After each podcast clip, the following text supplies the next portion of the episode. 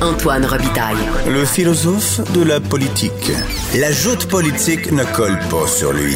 Il réussit toujours à connaître la vérité. Vous écoutez là-haut sur la colline. Les critiques actuelles adressées à la gestion de la mairesse de Montréal, Valérie Plante, seraient la preuve que les femmes en politique font l'objet de l'éternel deux poids, deux mesures. Ces critiques auraient donc un biais genré, comme on dit dans le jargon, c'est-à-dire seraient plus dures avec les femmes. C'est ce que concluent mes deux invités, Catherine Sullivan et Alexis Labelle, toutes deux doctorantes en sciences politiques à l'Université de Montréal. Elles ont publié un texte dans The Conversation intitulé Madame Sourire. Que dit la couverture médiatique de Valérie Plante? Bonjour, Catherine et Alexis. Bonjour. Bonjour. Donc, qu'est-ce qui euh, vous conduit à cette conclusion, euh, Catherine, qu'il y a un biais genré à l'égard de Valérie Plante? Ah, euh, bien, le biais genré existe depuis longtemps et on a pu voir même pendant la campagne électorale entre Denis Coderre et Valérie Plante qu'il y avait déjà un biais genré. J'avais d'ailleurs regardé un peu en couverture médiatique à l'époque. On parlait beaucoup de son sourire, de ses vêtements. Même récemment, il y a eu tout un article sur le mari de la mairesse et à quel point il devait prendre le relais à la maison et que c'était inhabituel que la femme ne soit pas là. Mhm. Donc, c'était pas trop surprenant ce qu'on a pu voir. En fait, c'était Alexis qui a eu l'idée de faire ce projet de recherche à mhm. la base. Ce biais-là, euh, ce biais-là, quand même, euh, ne l'a pas empêché de gagner, euh, Alexis, aux dernières élections?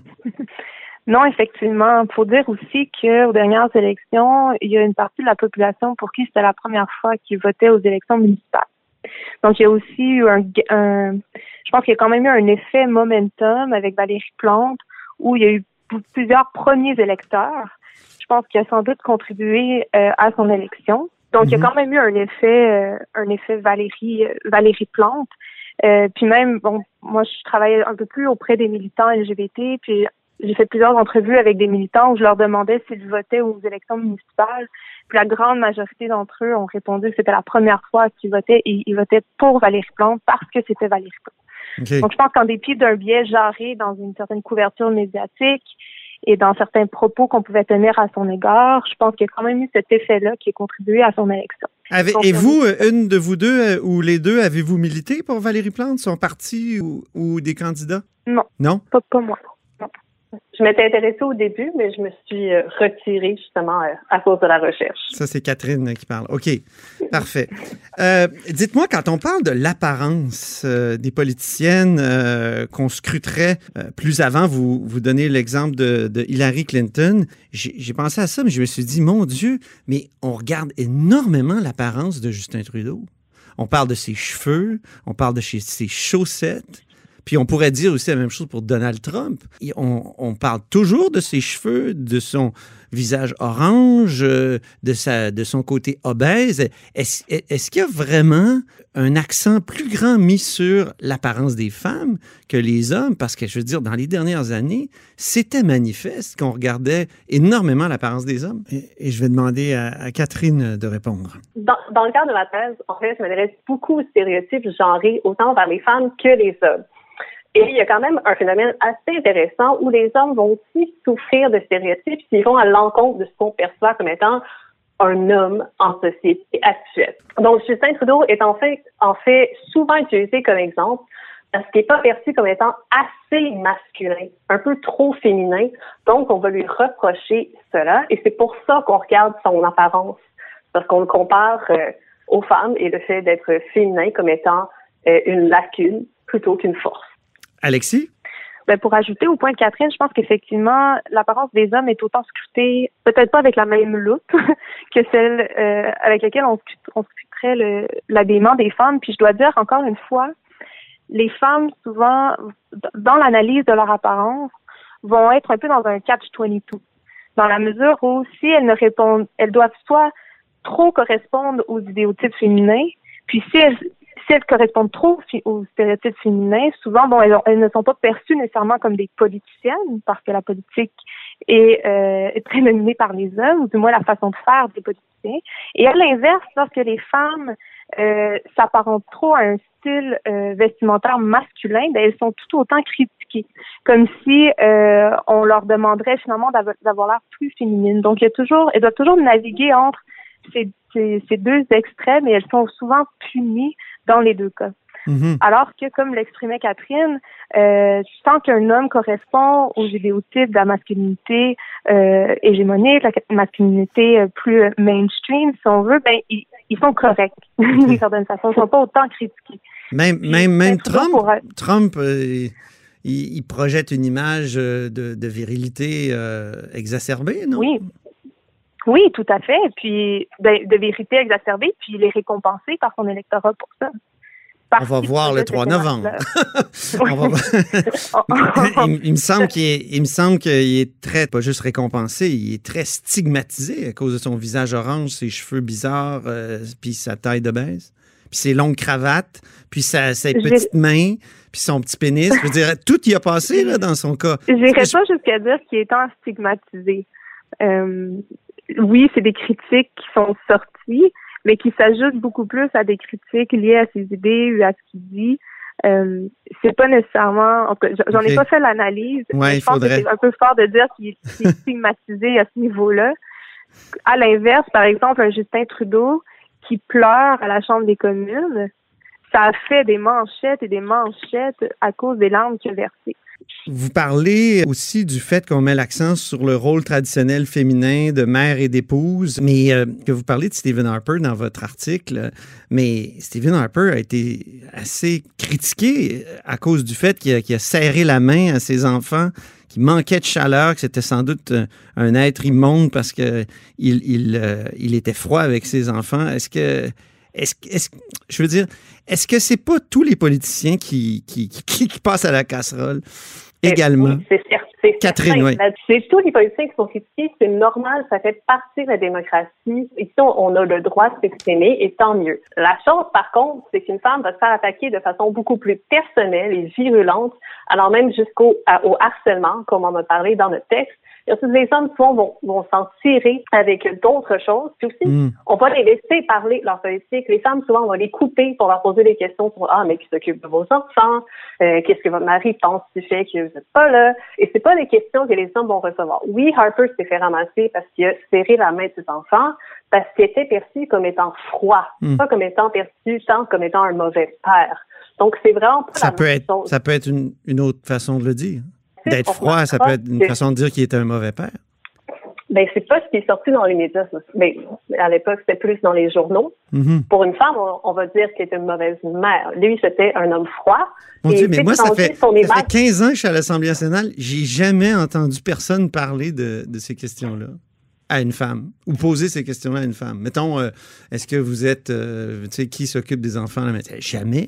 Je comprends pas. À Valérie Plante, on lui a, on lui a, on en a, dans une des chroniques qu'on a, qu'on a analysées, on, on demandait justement comment se passait la répartition des tâches euh, à la maison entre elle et son mari. Donc c'est quand même, c'est quand même quelque chose qui hmm. ressort euh, dans les médias. Hmm. Si, je peux me permettre pour euh, compléter le, le point que Catherine soulevait, c'est qu'on n'a jamais reproché à Stephen Harper de ne pas être compétent pour passer des politiques qui affecteraient les familles canadiennes parce qu'il serrait la main de son fils. Alors que si on prend un exemple, par exemple Julia Gillard, une ancienne première ministre australienne, qui n'a pas d'enfant, qui euh, n'est pas mariée, elle a un conjoint mais elle n'est pas mariée et à l'époque, lorsqu'elle était au pouvoir, elle avait passé plusieurs, c'était 2000, euh, oh mon dieu, ça, m'échappe dans les, mm-hmm. C'est un, exemple euh, un, peu, étranger. Peut-être qu'on devrait rester euh, au, Québec et au Canada. Euh, c'est parce que quand même la première femme première ministre de l'Australie. OK, OK. c'est ça. Puis dans le fond, elle, elle avait passé des politiques familiales lors de son mandat. Et dans les médias australiens, on remettait en question sa légitimité, sa crédibilité à passer des politiques familiales parce qu'elle n'avait pas l'expérience d'être mère. Mm-hmm. Ah on n'a pas vu euh, ce, type de choses reprochées à des politiciens euh, père de famille ou comme Harper qui, parce qu'il sert la main de son fils, il ne serait pas un bon père, mais on n'a pas remis en question les politiques familiales. OK. Vous avez un passage de François Cardinal dans votre texte, François Cardinal de la presse, sur la fameuse bande dessinée que la mairesse a, publiée. Il dit, bref, au moment où les Montréalais sont à bout de patience, la mairesse de la mobilité leur impose un projet qui ne leur semble pas nécessaire dans le contexte et qui sera dur à justifier cet hiver. Il parle sans doute du corridor cyclable. Euh, Disons-le, Montréal sort traumatisé de la première vague la pandémie, ce que la mairesse semble sous-estimer en poursuivant ses activités, ses projets littéraires et ses engagements électoraux comme si de rien n'était. Qu'est- Qu'est-ce qu'il y a de sexiste dans ce, ce passage? Ou de biais genré? Ou je, je, je comprends pas. Ben, je crois que dans notre article, Oui, c'est quand même ex- exprimé assez clairement en démontrant le parallèle entre Harper, qui publie un livre qui était quand même attendu. Il y a eu beaucoup d'articles sur le fait que les gens avaient hâte quand même de le lire et qu'ils allaient sans doute en retrouver une copie sous leur sapin de Noël. Quelques articles ont quand même un peu reproché le fait qu'il faisait ça tout en étant premier ministre. Donc, il y en a eu. c'était quand même Mhm. oui, mais c'était très minime. Comparé à Valérie Plante, où c'est absolument partout. Et oui, la BD re- ressort d'un domaine public lorsqu'il est publié, mais ce qu'elle fait dans son temps libre, lui, revient à elle. Mhm. Donc, c'est là où c'est genré, puisque la critique est plus grande et on critique ensuite sa capacité à agir en tant que mairesse. Avez-vous un sondage là-dessus, Alexis, ou quelque chose des données? euh, parce que vous écrivez euh, la bande dessinée de Plante semble déranger davantage. C'est fondé sur, sur quoi exactement? Est-ce qu'il y a un- une recension du nombre de textes ou euh, est-ce qu'il y a quelque chose de quantitatif? Euh, oui, ben à la base, ben, notre analyse exploratoire de la couverture médiatique, elle est quantitative. Euh, on a effectivement recensé les articles principaux là, qui ont couvert euh, le, le livre de Stephen Harper. Puis justement, comme Catherine le disait, il n'y avait pas cette, euh, le même traitement qui était annoncé euh, par rapport au livre de Stephen Harper. Mhm. Puis oui, on peut on peut tout à fait euh, souligner le fait que il y a la COVID, qu'on est dans un contexte particulier.